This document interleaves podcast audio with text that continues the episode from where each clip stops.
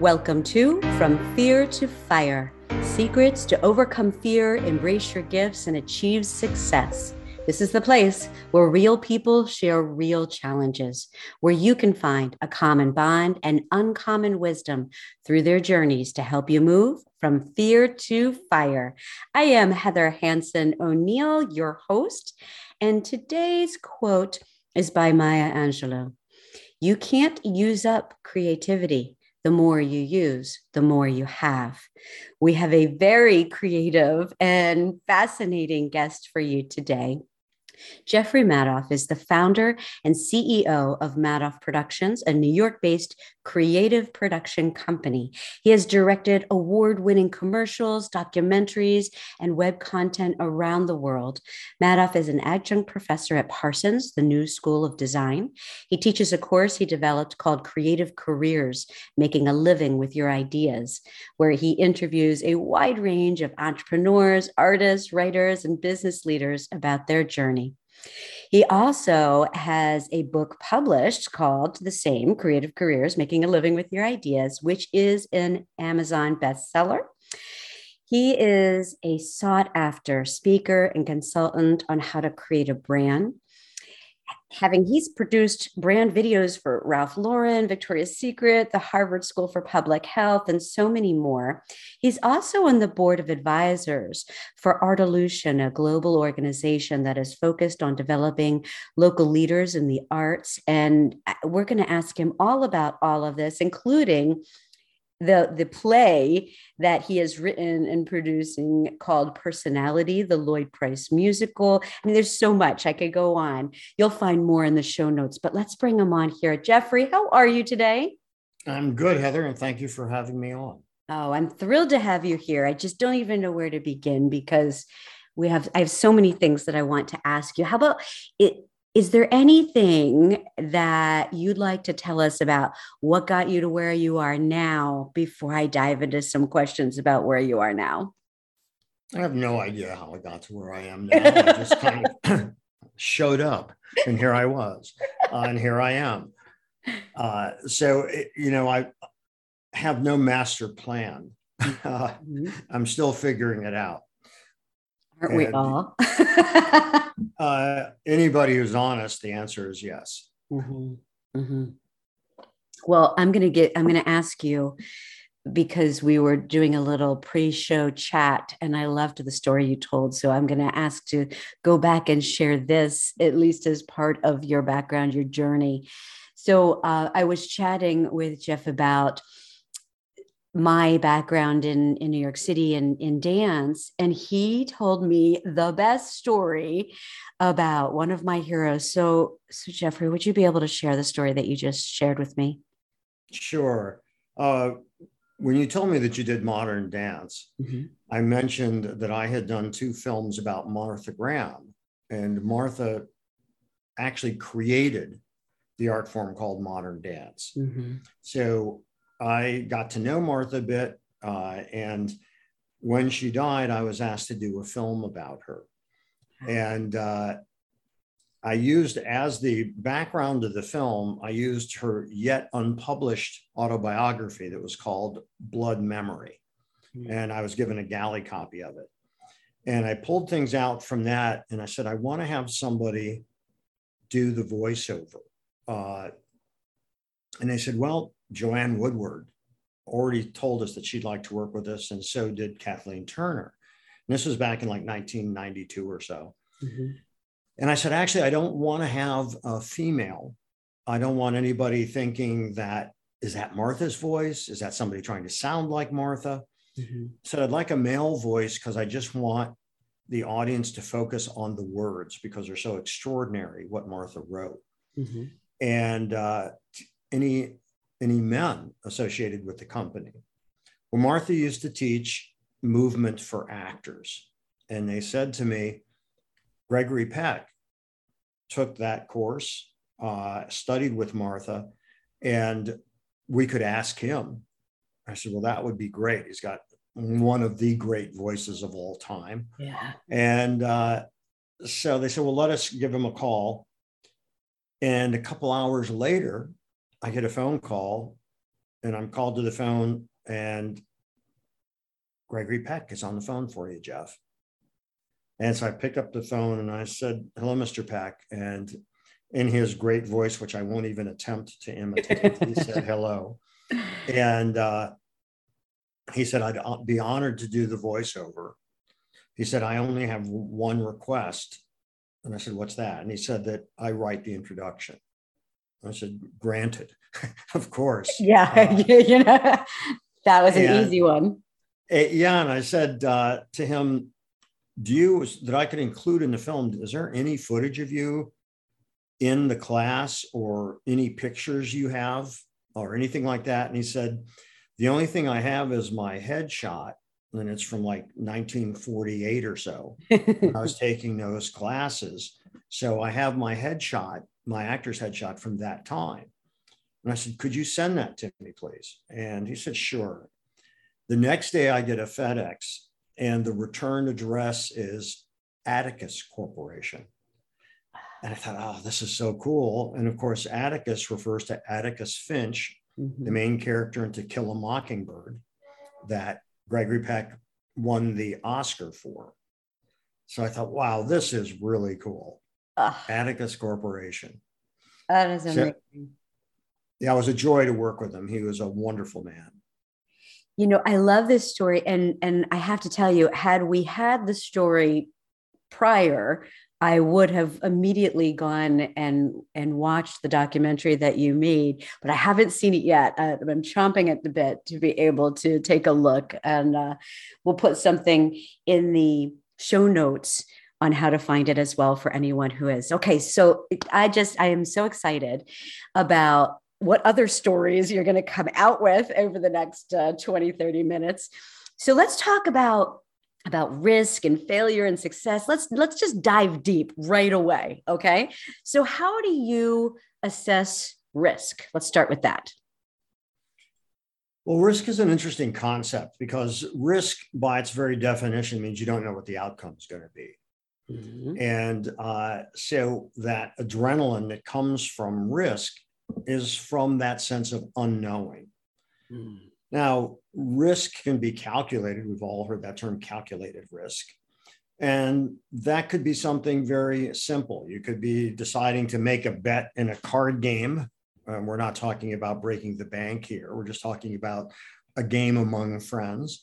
Uh, or you could be making this the decision to jump off a ledge into a lake or you know whatever there's all kinds of different risks you can place yourself at risk emotionally with a potential partner or with your kids or with other friends, or even when you're speaking like you and I are speaking, uh, placing myself at risk because you might ask me questions that I don't want to answer, uh, but I will. As I told you, you can ask me anything and nothing's out of bounds. But in business, the way that I look at risk is, and you can apply this to life in general. If you quantify risk from one being essentially no risk at all to 10 being catastrophic, can wreck your life kind of a risk. Mm-hmm. Uh, most of the things that we're confronted with in life and in business probably fall two to three, maybe four.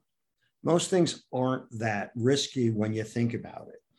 And so you can assess that risk by sitting down and doing a simple pros and cons or what I'm placing at risk uh, what could be the bad outcomes, what could be the good outcome. And you sort of systematize it, if you will, in that way so that you can weigh the risk. But most risks aren't that big, but most people don't look at risk in the context of really no risk to catastrophic risk. They just focus on that one event. So everything seems like a big deal. Mm-hmm. So I believe it's important to look at things in context and then honestly answer well what really is the risk? What are the potential negative outcomes? What are the potential positive outcomes? What will you gain or lose as of both?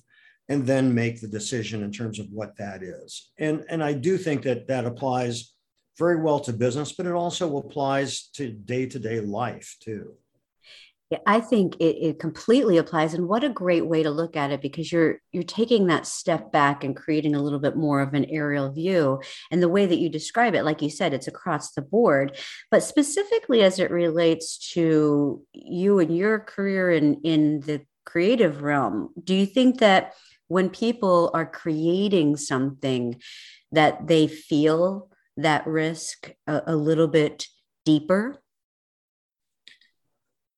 I don't know. You know, I don't know what people feel uh, on that. I know that, you know, if, if you're creating something at that moment, uh, as, as long as you are in the pure process of creating something, if you're painting something, if you're writing something, if you're working on a dance or whatever, I think that risk has to go out the window. Yes. You don't think about it uh, because you don't want anything that's going to inhibit your creative process. Right. Where risk comes in, and some people, by the way, embody this even when they're in the process, is that they are afraid of their work not being accepted. They're afraid of rejection. Mm-hmm. Often that starts really early in life. So as a result, they inhibit their own creativity by being afraid to take the risk because they don't know how it's going to be responded to. So, what they often will do is blunt all of the edges of what they're doing, which means essentially making it not so interesting because of a fear of that rejection or criticism.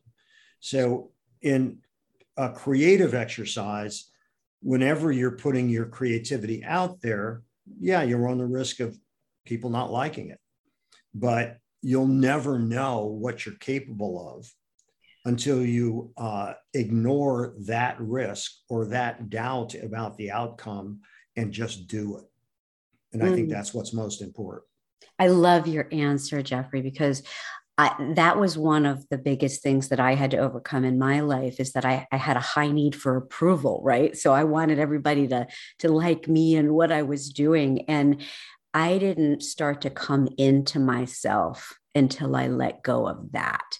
And it's I still fall back into it from time to time. I definitely do. But it changed everything for me, not caring so much what other people thought because it enabled me to really express and find who I was, right? So I I love your answer. Let's move over to failure. How do you define it? Have you ever experienced it? I've never experienced. uh, and I'm only partly joking uh, on that. And the reason I say that is, I guess what needs to come first to place that in an understandable context is how do I define failure? Yes.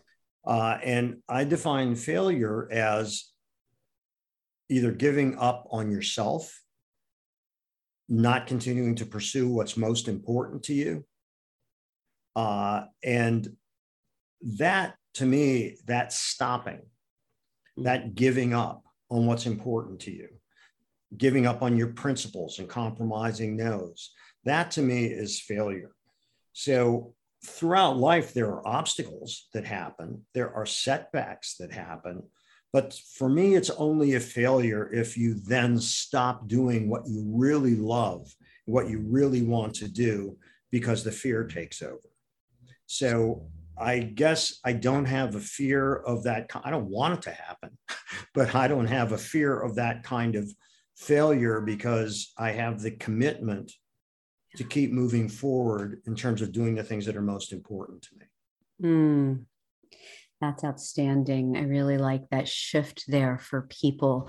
Now, is success to you like the opposite of that? How do you define success? So to me, there's you know two kinds of success. If you're talking about success in business, uh, success in business to me is being able to say no without any catastrophic financial consequences. Mm-hmm. Uh, and that to me is successful. You can afford to say no, and it's not going to hurt you to do it. Mm-hmm. Uh, in terms of personal life, success is being with friends, family, and loving and being loved back. Mm. And that's success to me on a personal level. So I do, there is a dichotomy there between the two. There, there are different kinds of things and a different measurement for it. I think that's really important because I, I, often will add a little addendum when I talk about success as to however you may define that, because I think it's important for us to know and to take the time to think through for ourselves what it means to you. Because it, if we go by other people's assessment of what success and failure is, we're not being as true to ourselves as we could be, and we're, we're comparing. No. I, I, wanted to say that the bridge between the 2 mm-hmm. between business success and personal success where there is something that draws them both together and what is critically important to me is engagement. And feeling fully engaged in what it is that i'm doing. That's what success is ultimately whether i am fully engaged in writing the play and you know mounting it and all the business stuff that goes along with it too or whether i'm fully engaged with my friends and family when i'm with them mm-hmm. being fully engaged to me is the ultimate metric for success mm, i'm sure that the people that are important to you in your life appreciate that that is part of your definition of success unfortunately, I think that in today's distracted world, n- not enough people have that engagement as their their definition of success right? I, I, think that it would be great to get that message out to more and more people. It would uh, create deeper relationships overall with ourselves and, and with others. How do you foster creative thinking? Uh, i foster creative thinking by thinking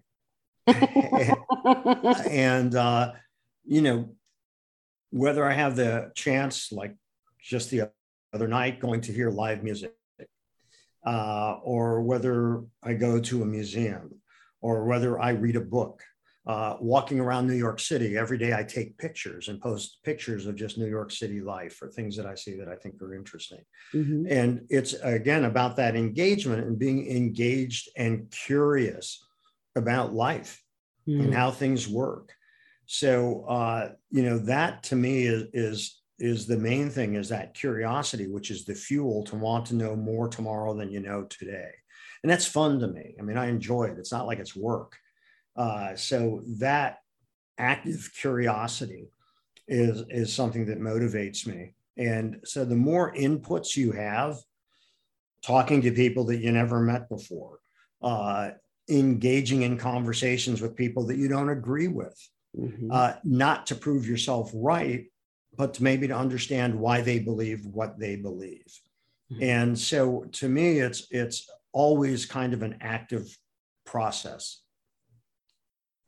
You know, I think that there seems to be a pattern with the the most interesting people that I talk to have curiosity as a as a primary attribute. You know they they tend to just be very curious. And i i end up they stimulate that for me is that they make me they're fascinating to me and they make me want to learn more about them. So i think that curiosity can also be contagious a little bit right?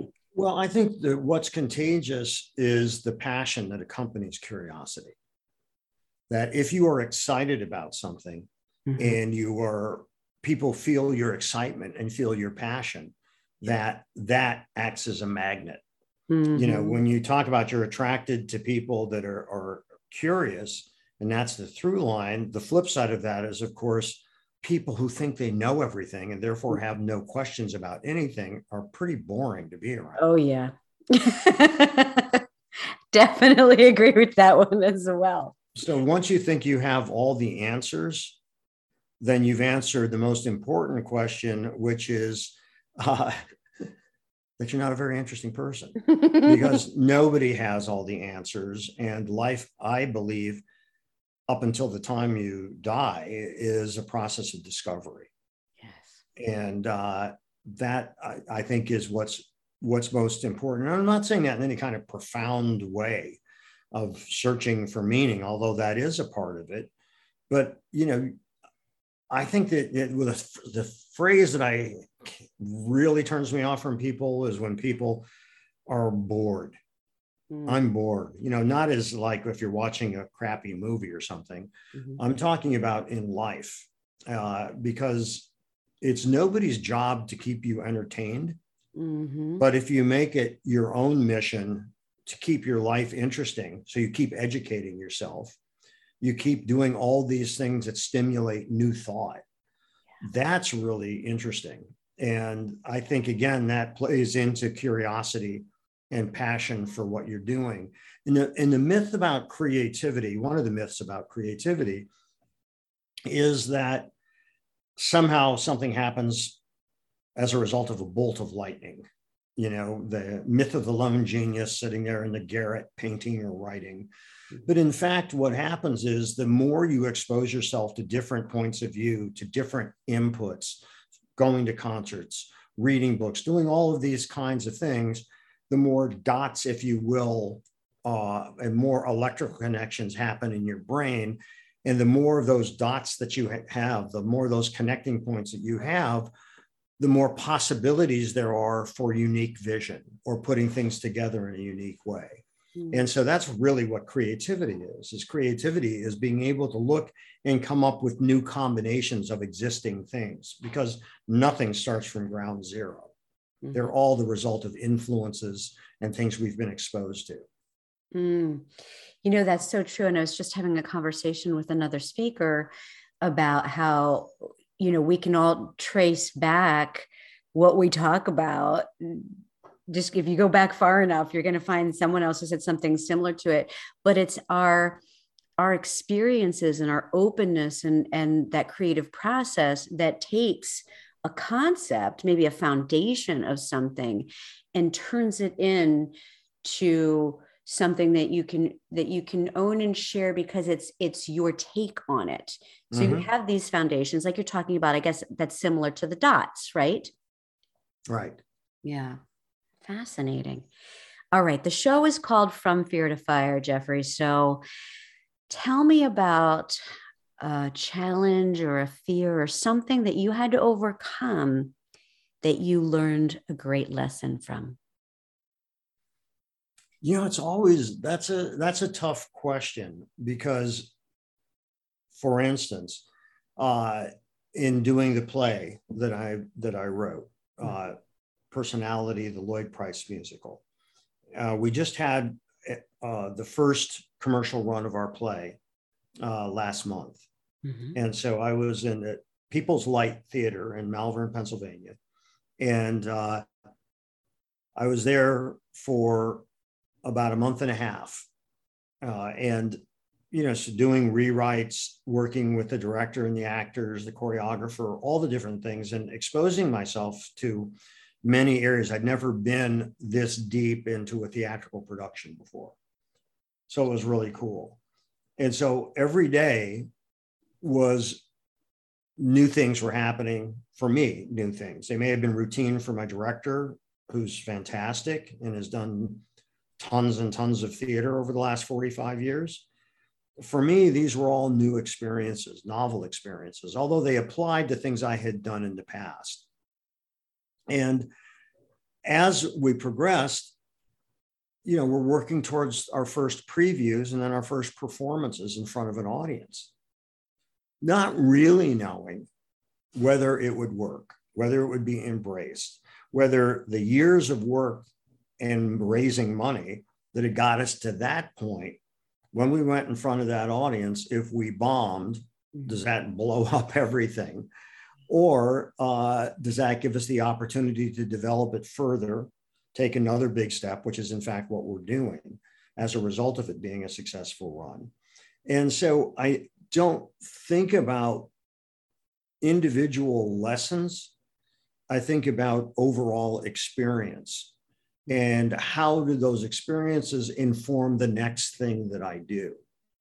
So it's not like, oh God, I learned never to do that again.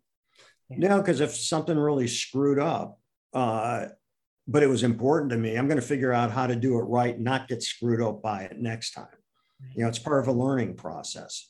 So I don't have those, you know, gong moments where, uh, you know, I realize, oh man, I really screwed this up. What lesson can I take from it? Uh, because I, I don't separate life into those kind of episodes. Mm-hmm. I look at it as, as experiences that I'm having that I hope I learn either what to do or what not to do, but I keep moving. Mm-hmm. Mm-hmm. Yeah, that that ability to keep moving forward is so important right now, and especially in all of the change that is going on. I found that many people that I speak to have this feeling of so much going on around them that they feel stuck or stopped. But we have to keep moving with it, right? Those that so I, I love how you that's I think the second or third time that you said about moving forward, keep moving, um, maybe more because it, it definitely resonates with me. Now you have a really interesting philosophy about not giving yourself a fallback position. Can you talk about that? No, I can't. No, please. please. okay, all right. All right. you know, it always interested me that, you know, if you were going to be a doctor, a lawyer, a dentist, an accountant, nobody ever said, What's your fallback position? Mm-hmm.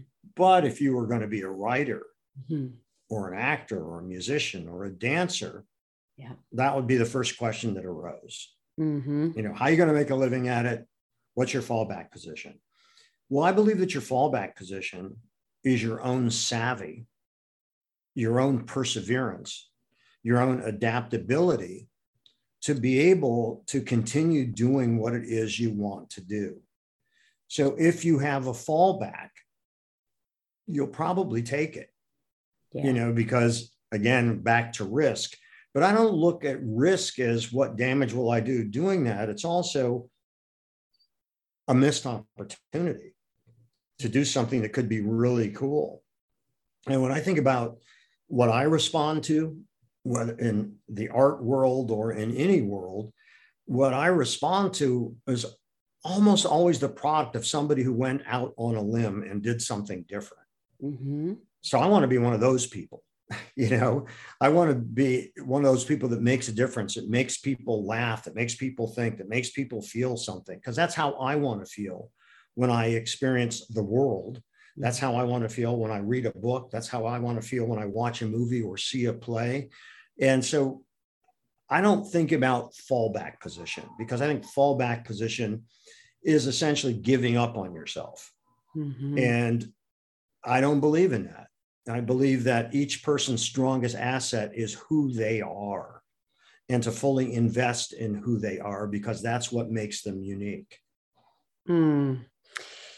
I absolutely love this. You know, I, I I definitely know what you're talking about about it being the first thing that people ask you and and I actually gave up a couple of college scholarships to dance um, and was thrilled to do so and thrilled as well to later go back and have to pay for college myself because I got to do what I loved to do. Right.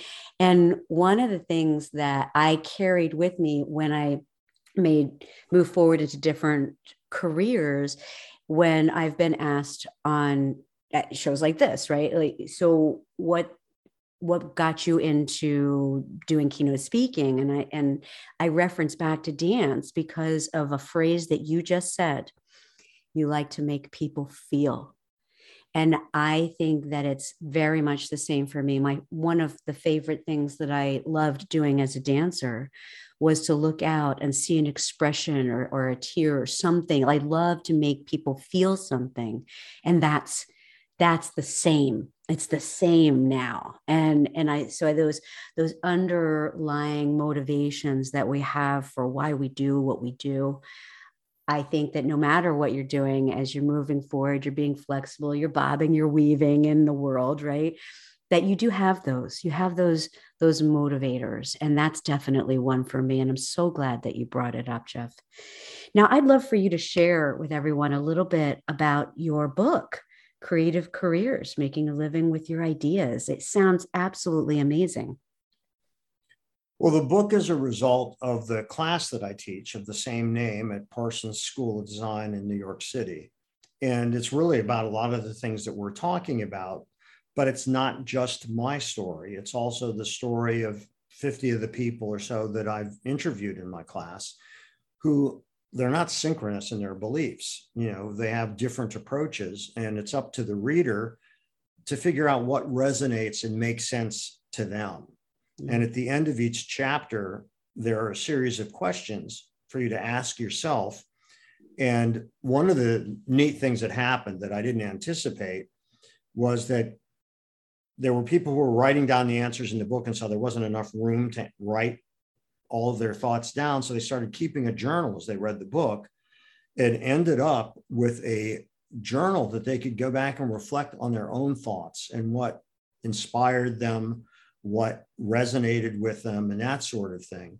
About having a creative career about being able to take their expression and actually make a living with it and it's not really a how-to book at all because there's no i don't believe in recipes mm-hmm. unless you're cooking something i don't believe in recipes uh, you know because you can't replicate other people's life experience and other people's customer experience and all of that sort of thing mm-hmm. but what you can do is learn from what others have been through and possibly just like we've had in our conversation there's something that touches you because it's also what you think and it's great to hear that articulated by somebody else. Yes. And so uh, the book breaks down all different types of entrepreneurial and creative ventures and why people did what they did. How did they come to do it? When did they decide to go in? How do you assess risk? How do you uh, deal with doubt and keep moving forward? How do you even sustain interest? And when's the time to let go? Mm-hmm. So there's a lot there to unpack. And uh, it's been very gratifying the responses I've gotten to it. That's amazing. It, it, sounds absolutely incredible. You know what? This is the time, I think, then to share how can people get a hold of you, um, find the book, where can they find it? Maybe, um, you know, if they got inspired, want to go watch your documentaries, like it, let us know. How can we find these things? So my book is available at Amazon, and I like saying it in my FM radio voice, and all fine booksellers. uh, and uh, you can get a hold of me on LinkedIn, mm-hmm. B. Jeffrey Madoff. And uh, the website for my production company is madoffproductions.com. Uh, I have also an Instagram page about the class that I teach, which is at a creative career. And that has just quotes, like on LinkedIn, quotes from the guests that I've had in class about entrepreneurship, leadership, creativity, all kinds of different things. I have a, a wide, wide range of different kinds of guests that I've had. Mm-hmm. And there's also a website, which is a creativecareer.com and finally, I, I, mentioned to you the shots that I take just walking around New York. Yeah. And that's on Instagram and it's at at Jeff underscore Madoff. Mm-hmm. So those are the best ways to, to reach me, but the best way to interact with me is via LinkedIn. Okay, so for those of you out there who are scribbling furiously right now, because Jeff gave us lots of great resources and ways that we can find things, um, don't worry. We will put links to everything that he just mentioned into the show notes for you, along with um, a more extensive bio of his and where you can listen and re listen to the show over and over again. Now, what I really want you to do is I want you to go out there and I want to, sh- I want you to share it. We're going to share the creative process and some of these ideas. Leave us a review. We love those. So, Jeff, this has been amazing. Do you have any? Final parting words of wisdom that you would like to share? I have something I'd like to share how much wisdom there is other people. We'll be the judge of that for you. Yeah. Yeah. yeah. It's, you know, it's like when, hey, I have a great idea. I'll be the judge of that. You know, uh, uh, you know, you you mentioned, and I wanted to respond to it. You mentioned about, you know, these times in particular are challenging. And they are, you know, having gone through COVID, dealing with a very tense international situation that's going on now in the Ukraine, uh, the racial tensions that are going on, uh, all of these things. However, they're not unique. Mm-hmm. Uh, I think back to my grandmother, and my grandmother, you know, was coming of age and starting her family during the last pandemic, you know, back in 1918. And she came to this country from Czechoslovakia. She had to learn another language. She spoke seven languages. And, you know, she came here with no money and she had to forge a life for herself. Radio had become a power when she was younger. She lived long enough that TV became a thing. Mm-hmm. And there were seismic changes as ha- that were happening during her lifetime. I look at my parents' lifetime and, you know, being kids during the Depression, then World War II, and all of that. I came up during the Vietnam War era, and then the things we're going through now. Every generation has massive challenges in front of them. I think the main difference is now we're reminded 24 7 yeah. of all the things that are going on. And I think it seems like it's almost impossible to get away from this tidal wave of bad, oftentimes terrifying news. But I think it's really important to have a bigger historical context to place this in, to realize that there are always challenges in life. There are always major changes in life. And there are all these things that always affect all of us as we go forward. And I truly believe, and believe me, I am far away from being a Pollyanna person, but I believe that we have much more in common than we do differences. But all the forces, be it social media or be it the 24 7 news cycle, gin up the rage machine. Mm-hmm. And it seems as if it's much more difficult, much more polarized, when in fact, I think that the general populace has so much more in common that they have differently. That if we can learn to also look at that and maybe create some bridges over those gaps of understanding, that we'd be much better off. Mm. Oh, I love that. I mean, I think you can't get much better as a final parting words of wisdom. I made the judgment, and yes, I will consider them words of wisdom, Jeff. well, I, I think it's I think that is exactly what I needed to hear and what probably a lot of other people out there needed to hear as well. So, thank you so much for your wisdom and for your time and for your energy and your humor. I loved it all. I appreciate you and I appreciate all you listeners out there as well. Thank you.